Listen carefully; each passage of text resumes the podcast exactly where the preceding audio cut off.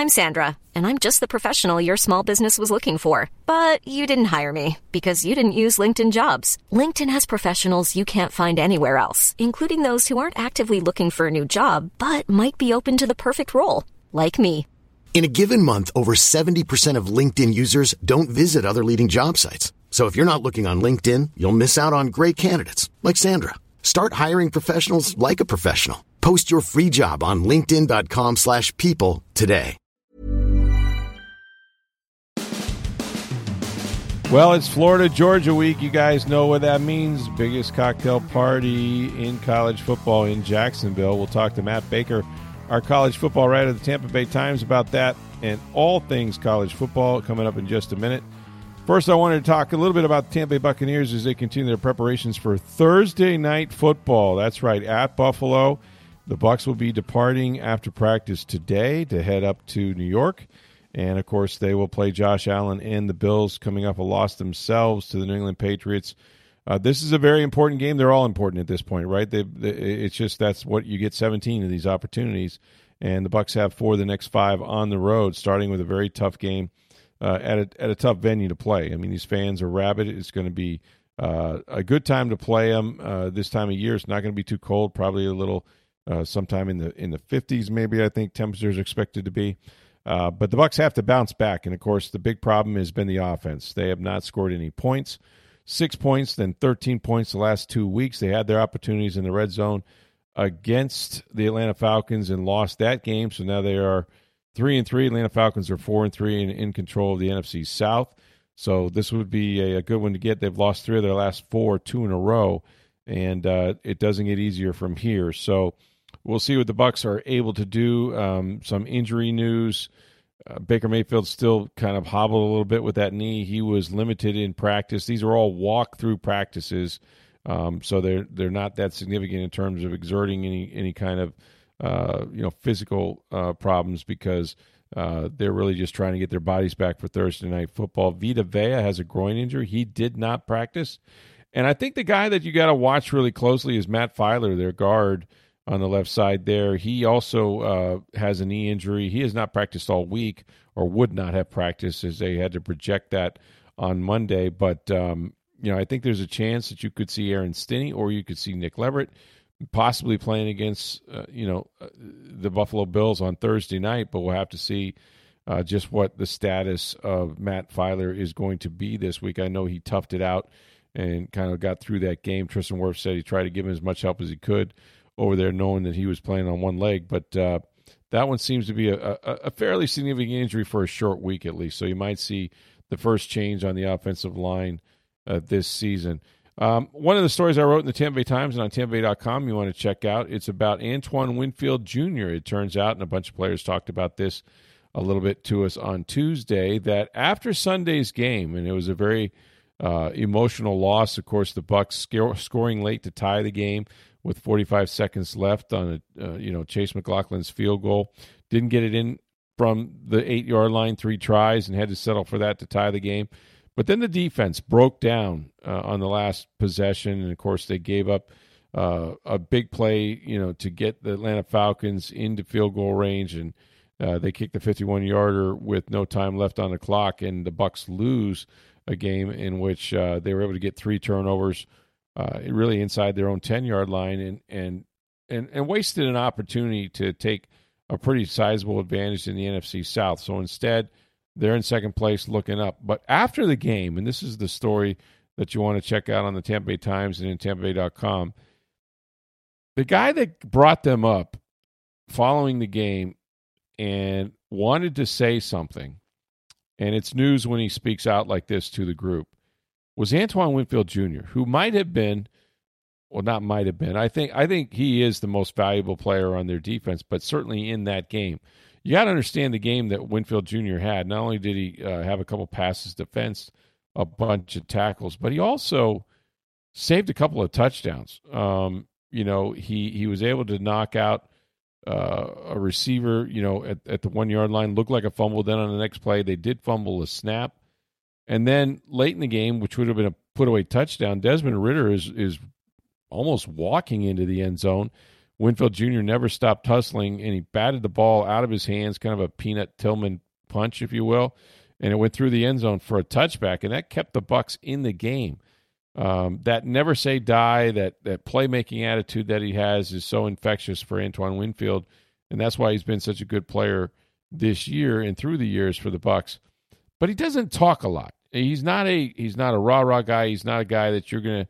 Um, typically, he would address the team very much. Well, guess what? Uh, turns out, and Baker Mayfield first mentioned this in his press conference on Tuesday, that after the game, Antoine Winfield Jr. brought the team up and and, and very you know uh, quietly as, as, only he can do. Um, basically, according to Mayfield, questioned his team and said, "Look, um, how great do you want to be? You know, we have a lot of great leaders in this team and a lot of guys that have played a lot of ball. Um, so let's do our jobs first and see where this thing goes. And you know the the breakdowns late in the games and things like that. Mayfield said, "Look, you know Winfield's a key leader. He's made it. He made a ton of plays in that game, and there's a lot of guys we can lean on his leadership. And you know everyone else has to kind of fall into line. And we talked to Mayfield a little bit on Tuesday, and you know he just said that he had something to say. He wanted to get off his chest. That he says, you know, we we've got to close these games out. Like you know, we've got to play better We've got to win these close games like that. And that pretty much summarizes it. We just got to find a way to win. Everybody took it well. We are trying to win here. We're all professionals. I just felt like it needed to be said, and I said what I said, and I feel like I'm a man of few words. But when I say something, I really mean it. And that's the key, right? Like a lot of guys talk, and, and there's a lot of leaders in that locker room, but Antoine Winfield Jr. does it with his play.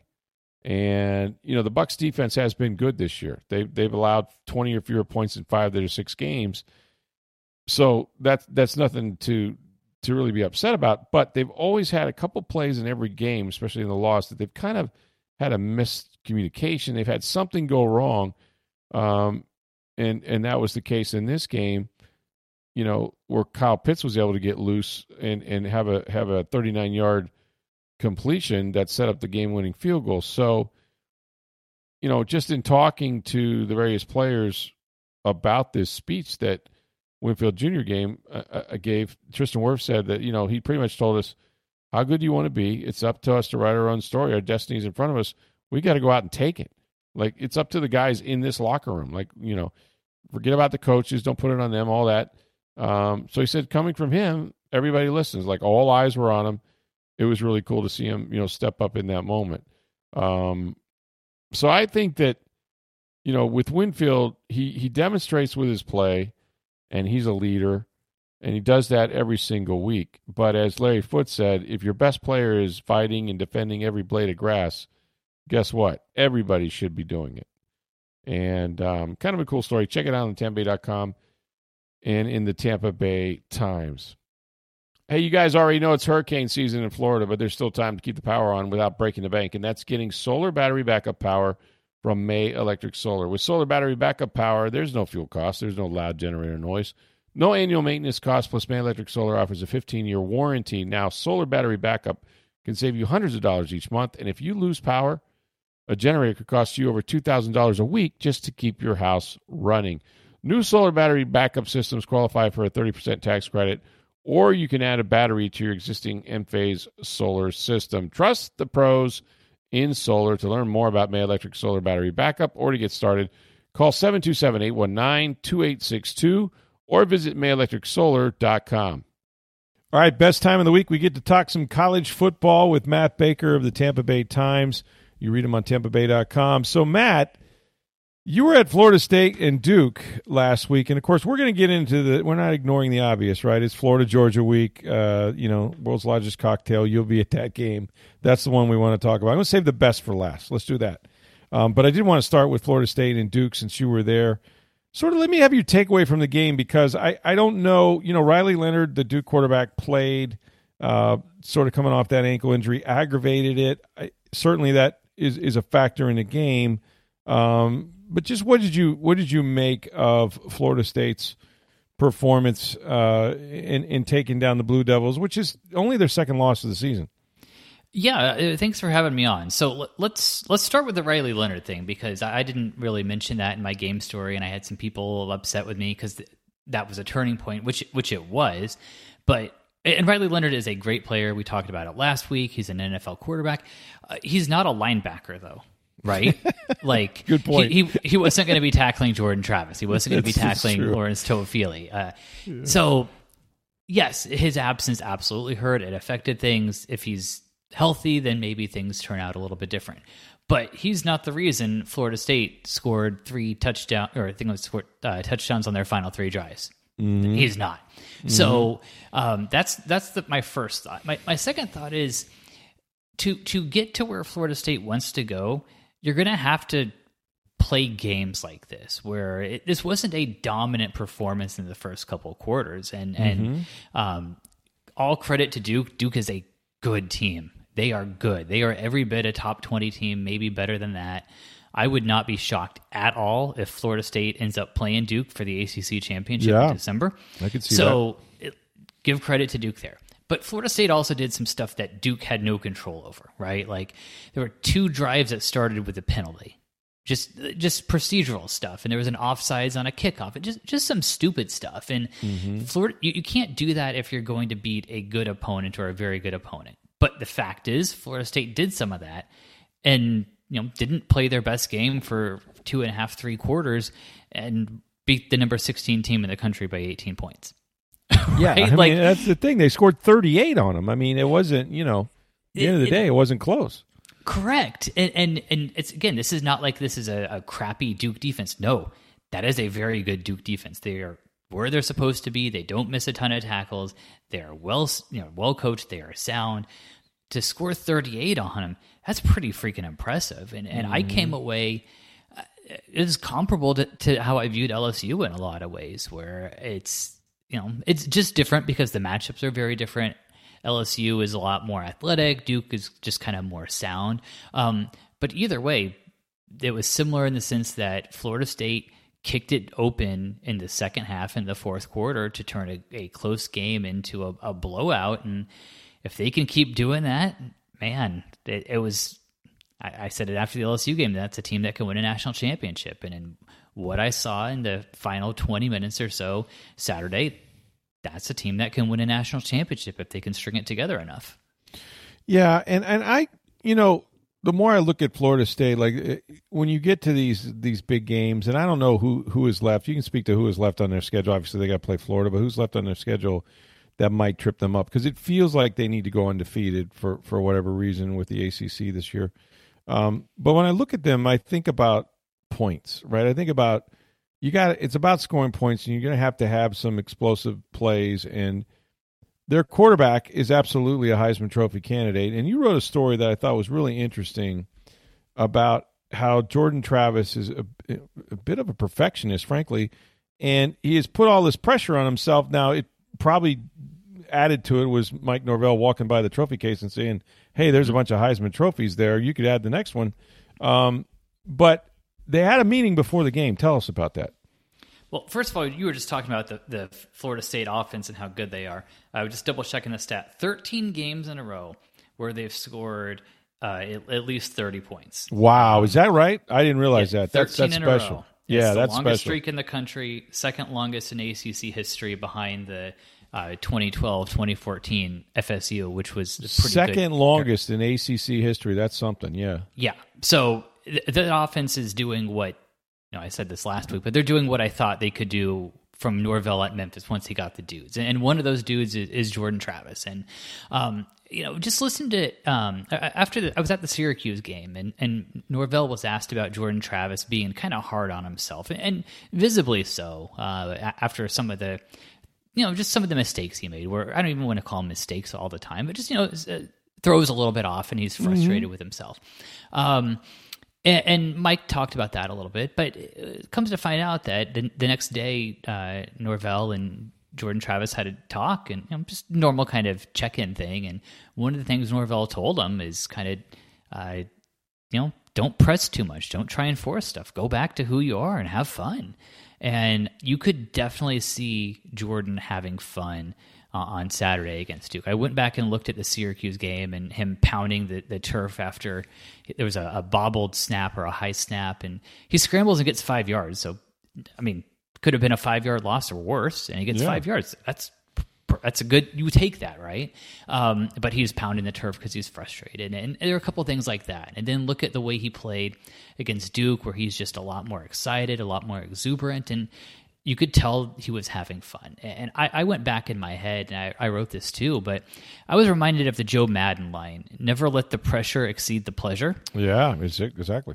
and, and I think there was some of that. And again, you can see why. Uh, you know, uh, Norvell had mentioned Travis uh, a couple years ago as a Heisman candidate, putting that pressure on him, putting that seed in his head. And then, you know, you're 3 and 0, you're 4 and 0, you're 6 and 0.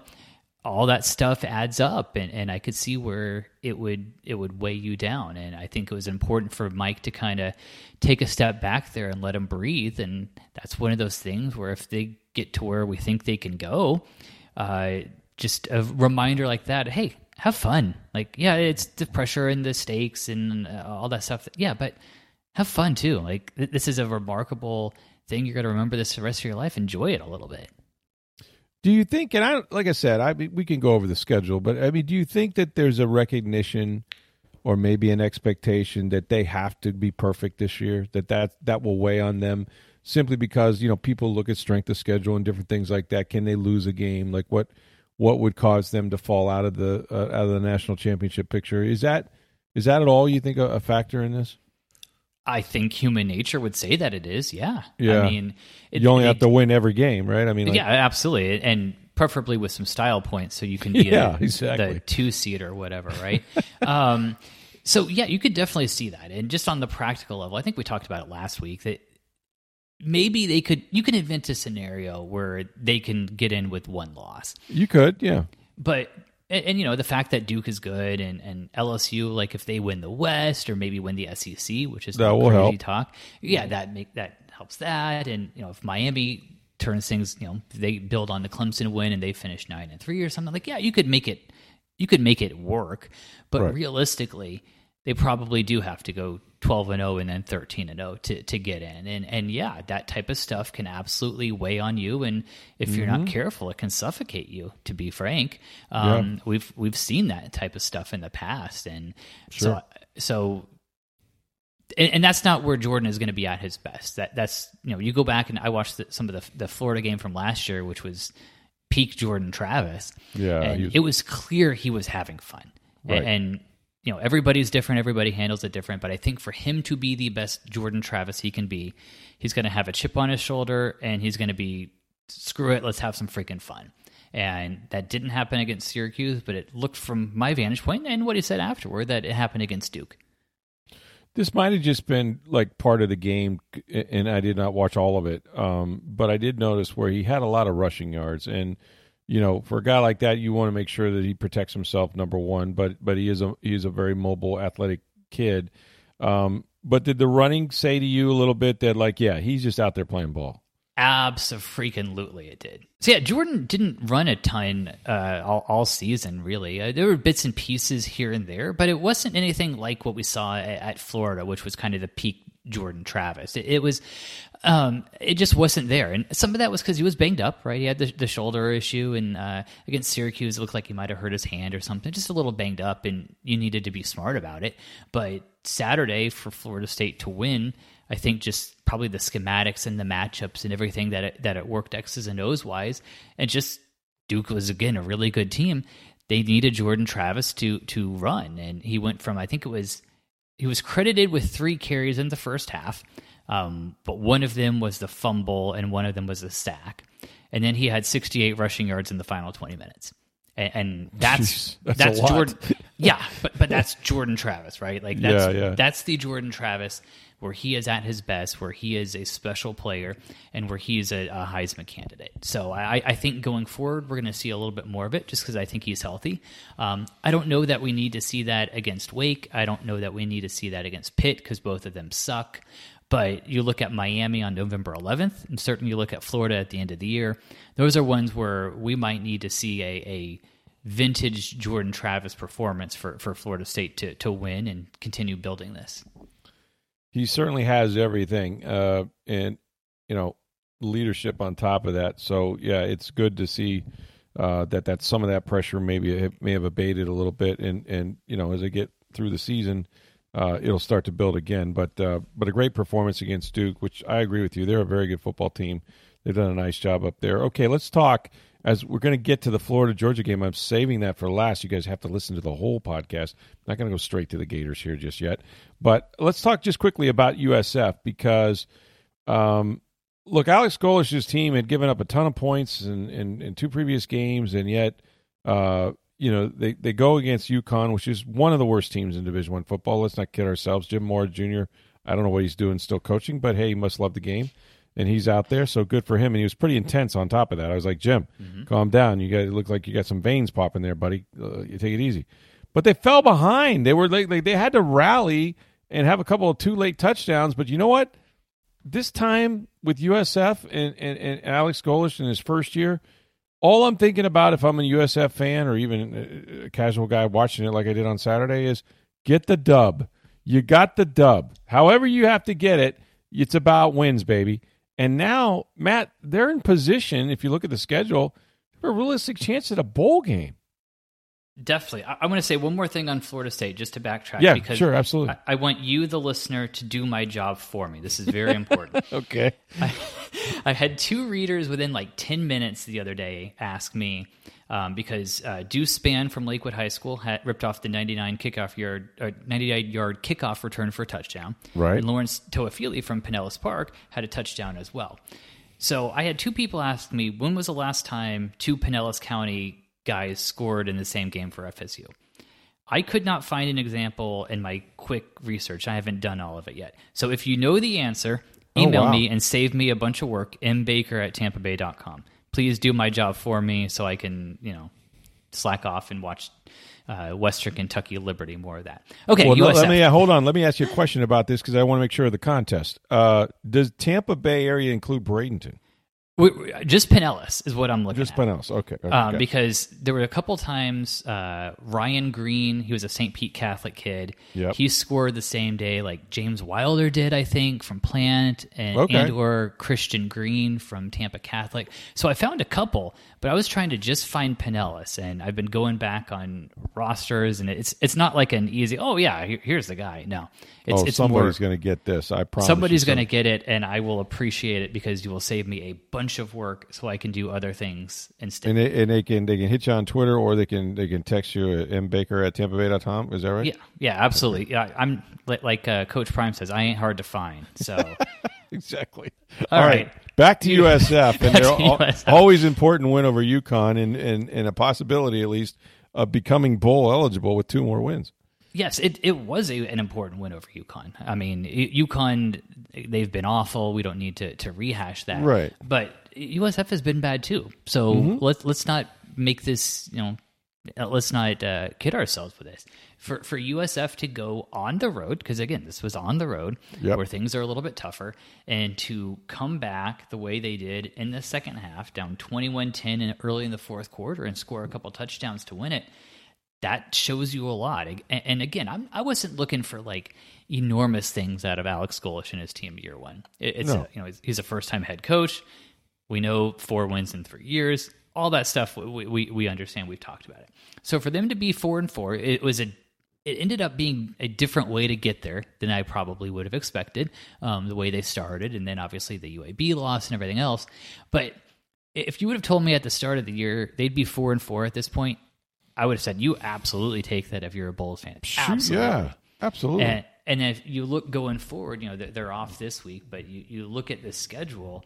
Uh, Temple is bad. Yeah, um, yeah. In a couple weeks, and Charlotte is also not particularly good. I, am not saying those are, you know, don't put them in Sharpie. I'm not saying that, right. but they are absolutely 100% winnable games. And if you they, you get there, then you got six and you got a bowl game. And you know, for them to be playing in the Cure Bowl in Orlando or Myrtle Beach Bowl, I don't know, wherever the heck it is. Doesn't matter. It doesn't matter. You get the practices, you get the exposure. There you go. You get the momentum, you get mm-hmm. fans excited.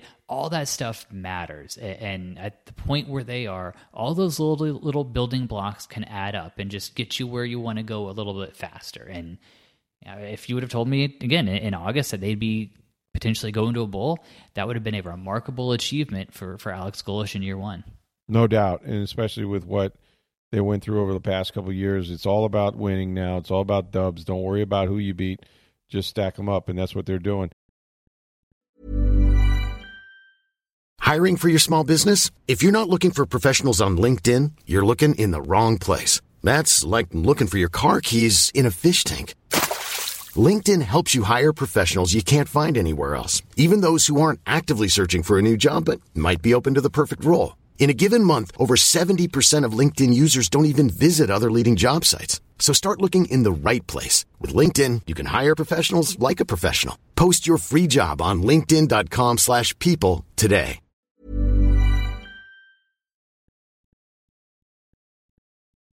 All right. We uh, promised we're going to deliver Florida, Georgia – um, of course, first of all, uh, one of the great rivalries in college football, Matt, you've been a part of a lot of these games. You've seen a lot of these games. Mm-hmm. I'm just wondering for you, and, and this one seems like it's going to be competitive. We'll get into the matchups here in a minute.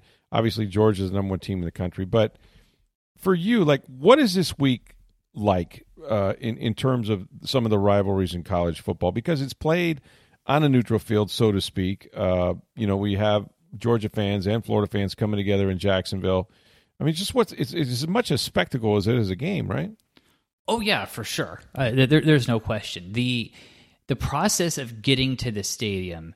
Th- there's a couple stadiums like it. I mean, uh, LSU is a nightmare to get to. Just like yeah, once you get to, you can see the stadium, but how the heck yeah. you going to get there? Like I know that's a nightmare. Clemson was not the easiest. There, there, obviously, there, there's others as well, but this is a different kind of beast. I mean, it's it's a you know the, the the streets going in, the bridges going in are a parking lot, and mm-hmm. God help you if you think you're supposed to be over here and you need to go over there. It's mm. it, God help you. And then walking in from the parking lot to the stadium, the I mean, it is the world's largest outdoor cocktail party. It is a, it is just a massive humanity enjoying some uh, adult beverages. Yes, they and just getting through it is it's unlike anything else. And you know, I'm, I'm not a huge Jacksonville fan. Um, I, I kind of wish this would be home and home occasionally, just because I think it'd be cool for for Florida fans you know, for Florida to play between the hedges and Georgia to, to come down to the swamp. Well, now, but, well, now, wait. When you say you're not a Jacksonville fan, are you are you indicting the entire city, or just it's a tough place to get to? Like, because I hate the drive up there. To be honest with you, like I, I, I don't like. There's no great way to go, and it no, just seems like not. you know, uh, whether you take it through Gainesville, Callahan, up the back way, like it just it is all it is an awkward place to get to. Yeah, I'm just not a fan of the, the whole yeah, if it were easier to get to from where we are, I yeah. might like it more. Yeah. Um, but it just the city just doesn't do it for me. I, am going to get all sorts of hate mail, but that's okay. Yeah, but, well, that's okay. And the the the stadium is fine. Um, it's not my favorite venue by any stretch of the imagination. Um, mm-hmm. I, I, look forward to hitting the Wendy's on 301 and, and Starke. yeah, like you do. 10 o'clock. Yeah, Starke is the is the place. As usual, I'm not even joking. Um, but we're we're so off the rails. But what it, what is cool though is the the split nature of it, right? Like it, yes. the only other one like it is Oklahoma, Texas, where it's right down the middle, and this That's is this, right. This is the same way, and there is definitely something cool to that, and it's cool that um, it's you know, I think this is the 91st meeting in Jacksonville between the teams.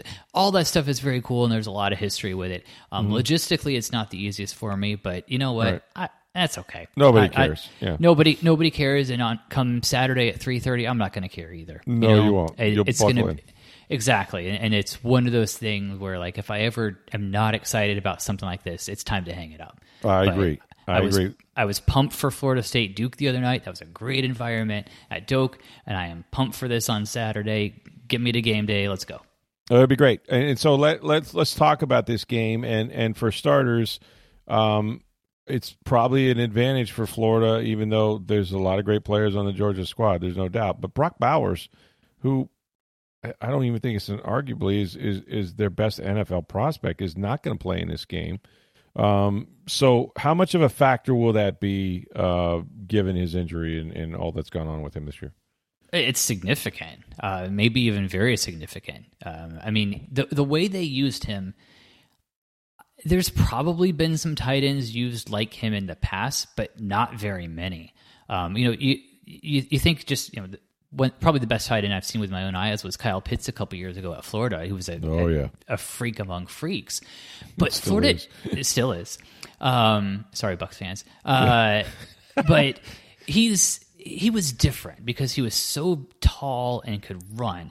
But they didn't do like jet sweeps and runs the way they did with Brock. Yeah, and yeah. I think Brock was a better blocker as well. And obviously, I I'm not agree. nitpicking Kyle Pitts, who's a sensational player, but you get my point. I think that's that's how special Brock Bowers was, and the way they is. they could move him around in different places. There's not a lot of tight ends who have been like that before. Nope. Um, so that's a significant loss because it's not like, oh yeah, we got another Brock Bowers on the tree out back. Let's just put him in there. N- No, you don't have that. There, there because there aren't any, and that that tree doesn't exist. So it's gonna be it's gonna look different, right? If they're still trying to stretch the defense, or yeah, stretch the defense side to side, is there who else is gonna get those carries to to kind of do a jet sweep? That type of thing.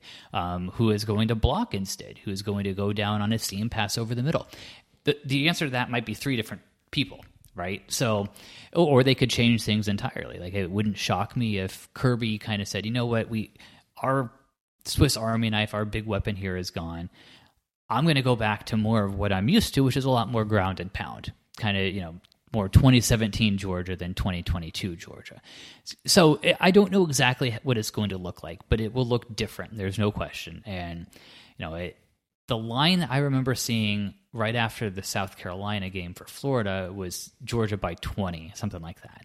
And then last I saw it was Georgia by 14. And I don't know if there's anything else going on or if the betters just think that Brock Bowers is worth six points. To which case I would say, yeah, I get that. that. that makes sense. Yeah, he's going to get in the end zone. I mean, you know, I, I So, yeah, get that's it. just that's how how important he was.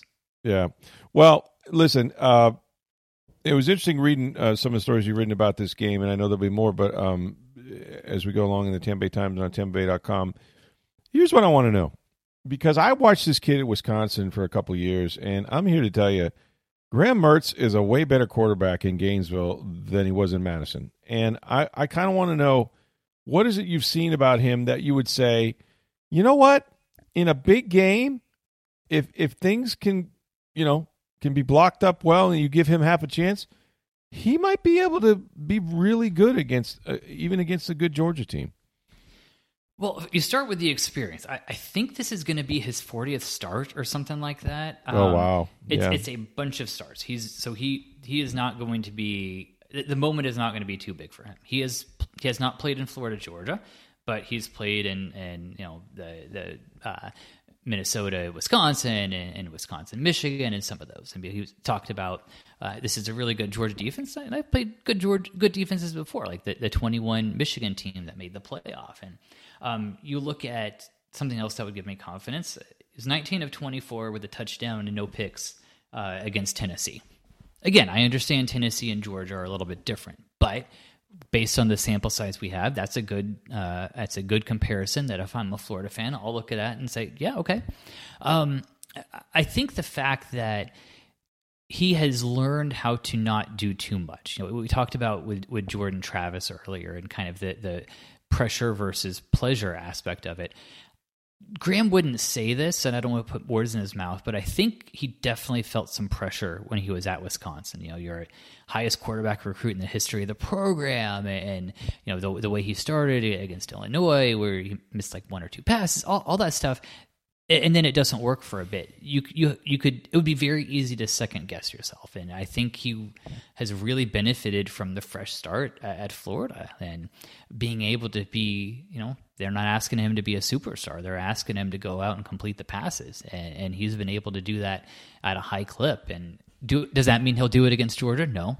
Georgia's defense is going to be the best he's faced. It's not as good as it was a couple years ago, but they got plenty of dudes. Um, so this will be a different type of challenge. Um, but I absolutely think he's got a puncher's chance of playing well here. He's got some playmakers, and one of those is right from here in Tampa that you've written about in Eugene Wilson. How is this guy developing into one of the better receivers in college football? Yeah, he is so explosive, and he goes from zero to sixty so fast. Uh, it's you know that our my, my, buddy Edgar Thompson at the Orlando Sentinel compared him to Percy Harvin in that way, just how quick he gets up to gear. And wow, I, I see some Kadarius Toney there, and how they've been able to move him around to different places. And you know, once he gets this all put together, and it's going to take a year or two, like like any freshman, right? Um, but once it's going to click for him, it is going to click, and he's going to be really, really good. As it is right now, he is a, a versatile weapon. Obviously, he's different than than Brock Bowers. They have different body types and all that, but uh, the the ability to move him around and do different things with him that's something that is, is special about about Eugene Wilson. Um, and I think he's got a chance to be an X factor here. Where if if Florida's going to win, then I think he's going to have to have a really big day and and there's going to have to be a, a, busted coverage he takes advantage of, or you know a play where he just gets loose and makes three guys miss or something like that. So I I think he's just going to be very. Uh, first of all, it's fun to watch, and, and secondly, I think if, if Florida's going to be able to do this, he's going to be have a big hand in why. Tell me about Georgia. I'm still trying to figure out how we got here with Kirby Smart because he leaves Alabama, and before long, maybe he had the secret sauce or the special recipe or whatever. And there's been a lot of Nick Saban proteges that have gone other places and tried to do the same. But here's a guy who goes in there and and you look at Georgia and you look at the recruiting that they have done. You look at the the dudes, as you say, that they have brought through that program and – what they're attempting to do, Matt, even especially in today's college football, is rare, right? Like it's rare. And so, how did they get here, and how far away do you think Florida might be? And you wrote about this a little bit too, from from matching that you know that recruiting uh, division that they might be. So I remember um, before the the 2017 national championship, January 2018, I guess you could say. Um, the the Georgia Bama one in Alabama, uh, in, in, Atlanta, excuse me. Um, I remember talking to some people. Why was why, why was Florida 0 for 2 with Saban guys it, with, with McElwain and Muschamp? Um, but Florida State hired a, a Saban guy and Jimbo and won the national title, and now here Georgia was on the verge of a national championship with with their Saban guy, and you know, they didn't win there, but obviously they've won the last two. And, and somebody told me he's the closest thing to Nick Saban other than Saban himself. And the more I've been around Kirby and, and you know, in various settings and, and watched his team, But I think there's a lot of truth to that. And just the way they strive for perfection in everything at all times, their relentless, relentless, relentless for, uh, commitment to recruiting. Uh, you know, there, there's no know, maybe you'll put Billy in there and, and Urban when he was at Florida and Ohio State, but there are not a lot of guys, if any, who recruit as much as he does that are just as all in on that. And um, that's why they've been able to stack elite recruiting class on top of elite recruiting classes to the point where, you know, A, they can get a guy like Brock Bowers, and then they can lose him and still be 14 point favorites against one of the, you know, 20 most talented teams in the country in Florida. So that's the first thing that jumps out. And I think Kirby's evolved too, where you look at the way things were when he got there. He was trying to run Alabama light, right? Just that, you know, we're going to be really big and, and physical on, the, on defense, and we're going to win with defense and running the ball. Mm-hmm. And that evolved um, to where, you know, Stetson Bennett wasn't the most talented quarterback in the history of the game, but he threw the ball effectively the last couple of years. And you look at Carson Beck, where if I'm kind of thinking of some of the reasons I think Georgia will win, he's a big part of it. He was a you know highly touted recruit and has played at a high level and kind of gotten better over his his first year as a starter here. So I think that's one of the other things that jumps out about Kirby is, the way he has evolved and learned over time and and been able to change with it. Um, and know, he got some of the uh, early head coaching mistakes out of the way his first couple years, and there were some real head scratchers there. That fake punt and against uh, Georgia, or excuse me, against Bama and what have you. But he's gotten to a point where yes, he has the dudes, which is that's the first battle, but he also develops them. He, he the guys who aren't the superstars. You know, um, Jordan Davis a couple years ago, the big defensive lineman, he wasn't a five star. He was a three star that Georgia saw, and we really like him. We get him, they make him a star. So he does that, and then just knowing how to deploy them too. He's gotten exceptionally good at to the point where they don't have a ton of weaknesses. This is not an elite Georgia team the way it was the last couple years, but they're still clearly one of the best couple in the country, and uh, you know, deserving of being two touchdown favorites against Florida. They are two touchdown favorites, and uh, but this is a rivalry, and so you never know in college football. That's why we love the sport so much. Exactly what's going to happen if Florida were to pull the upset. There's a lot of scenarios that would have to go right, but what what do you think are the are the main ones?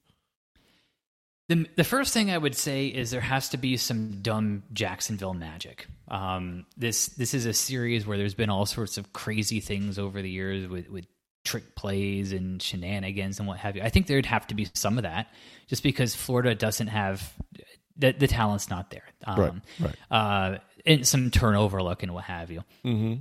But I think the other thing is I think Florida's run game is going to have to get going.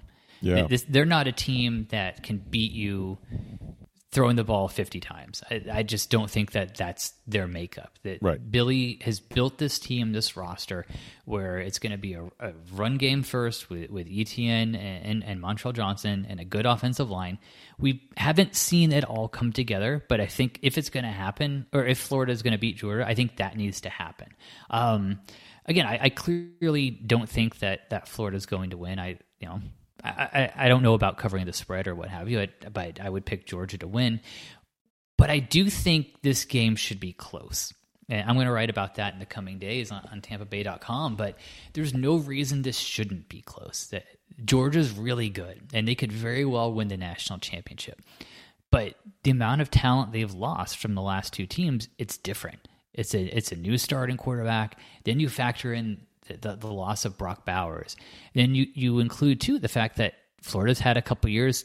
You know, this is this is year two, and it's midway through year two at this point. If you're going to get him, this is a good time to do it. If you're Florida, and I think last year everybody understood if they're not competitive. Okay, Georgia's a really really good team. You got to coach in year one go back the year before, I think everybody knew that things were going south with Dan and the talent wasn't there. And again, it was a really, really good Georgia team. This Bulldogs team isn't that. And Florida should have a little bit of momentum, feeling good about themselves after Vandy and South Carolina. So if thing if they get blown out, which is it's in the it's possible, it's not a crazy possibility here, then that's going to be speak pretty poorly of where things are. But if Florida has a way to be competitive, have it a one score game in the fourth quarter, or something like that, then you can say, you know what, they're they're they're not there yet, but they're getting there, and you can see how they can make that progress. It's a great opportunity for Florida, and it's a great rivalry, and you'll be there, of course, at Florida Georgia. Before we get out of here, I just wanted to ask you about another sort of interesting matchup because uh, it, it happened last week, and and just to just to mention it, Miami um, taking down Clemson. How significant was that for the Hurricanes? Very significant. Um, you know, you you'll look at obviously the Georgia Tech debacle, and then losing to North Carolina. If they were to lose that one too, there'd be a lot of questions about where is this thing going. You know, um, but they toughed it out. You know, they won along the lines of scrimmage in particular, and they didn't just beat Clemson, who had destroyed them the last several times. I, I was at two of them. Uh, I think it was thirty-five to three or thirty-eight to three in the ACC championship, and right fi- fifty-eight nothing in Al Golden's last game. That's one of those scores that is just you know stuck in my head. I will never forget. Um, so to go and, and win against Clemson, that on its own was good. Now you factor in some of the other issues here, right? Where uh, Parrish, one of their running backs, was out, and down a couple D linemen, and Tyler Van Dyke's hurt. All those things factor in, and for them to to go in and come back to the way they did, I think that's a sign that they're moving in the right direction. Um, I'm not gonna say the U is back. No, not not doing it. Um, we've been burned too many times before, thinking they're back, and no, not there. And honestly, I thought the A and M win in some ways was bigger, and we know what happened a couple weeks after that. But it's it's one of those things that is a big selling point for Mario that you can say, okay, this was a proof of concept that they can win the way he wants to win, and that maybe they're moving in the right direction. And, and Clemson on the other side of that is is interesting too, just because you know now they've lost three, and yeah. they're we knew they were not the Clemson of, of Deshaun Watson and Trevor Lawrence, and now they're a step below that, and it took so much for them to get to where they were in that 2015 to 2020 range, give or take a year. And it's so easy to slip from that. And they have slipped. And, you know, Dabo's getting a little uh, interesting with his, his choices and potentially kind of calling out fans a little bit. And you could see how this goes south. And um, it, it's a, a fan base that's been spoiled. And it's, I don't know. It's just it's they're going to be very interesting to see how they handle this and how they try to bounce back. You know, Dabo's not on the hot seat or anything like that. That's that's nonsensical. But I think the Clemson magic, that mystique, I think it was probably already slipping. And I think after the what's happened so far this year already, I think that kind of magic's gone, and now they're just another good team. Embrace the transfer portal, Dabo. You just have to embrace the transfer portal. Yeah, he's he's pushed back on a lot of things, and it's been some tough going at Clemson. But uh, man, that that program has been so great for so long. It seems that you just can't believe it's going to stay down for long. Okay, so he's Matt Baker. He's going to be at Florida Georgia, one of the great college football rivalries of all time in Jacksonville. Matt, enjoy your drive. Uh, enjoy the stop at Starke at Wendy's, and uh, safe travels, my man. We'll talk to you next week. It's a glamorous job. Thanks, Rick. All right, my thanks to Matt Baker. It's Going to be a great weekend of college football, Florida, Georgia. Really looking forward to that. Uh, congratulations to the Tampa Bay Lightning. They shut out the Carolina Hurricanes in what was kind of a scrappy game. A lot of fights, a lot of things going on there. Um, but uh, Jonas Johansson, of course, with a shutout, his second career shutout, did a heck of a job. And uh, Alex Barré-Boulet with a couple of goals. And uh, you know, or, two goals this season. He has eight shots on goal this season. He's done a nice job uh, and and had a goal in this one as well. So big win for the Lightning. Good to get the two points at home. Got to continue on now and see if they can stack that and start stacking some wins. But you know, goaltending, of course, when you lose somebody like Andrei Vasilevskiy, you're con- you're concerned about it. But Johansson was outstanding and, and gets the shutout. So uh, that was pretty cool to see as well. The Bucs will continue preparations today. They are going to practice, uh, and when I say practice, I mean a walkthrough because that's all you can do when you're trying to come off uh, a, a, quick short week with a Thursday night football game. Um, but they will walk through, and then they will travel to Buffalo today, and of course uh, play tomorrow night, Thursday night football against the Buffalo Bills.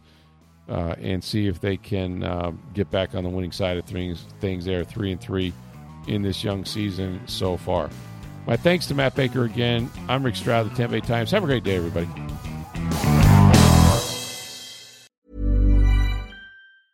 Mom deserves the best, and there's no better place to shop for Mother's Day than Whole Foods Market. They're your destination for unbeatable savings, from premium gifts to show-stopping flowers and irresistible desserts. Start by saving 33% with Prime on all body care and candles. Then get a 15-stem bunch of tulips for just $9.99 each with Prime. Round out Mom's menu with festive rosé, irresistible berry chantilly cake, and more special treats. Come celebrate Mother's Day at Whole Foods Market.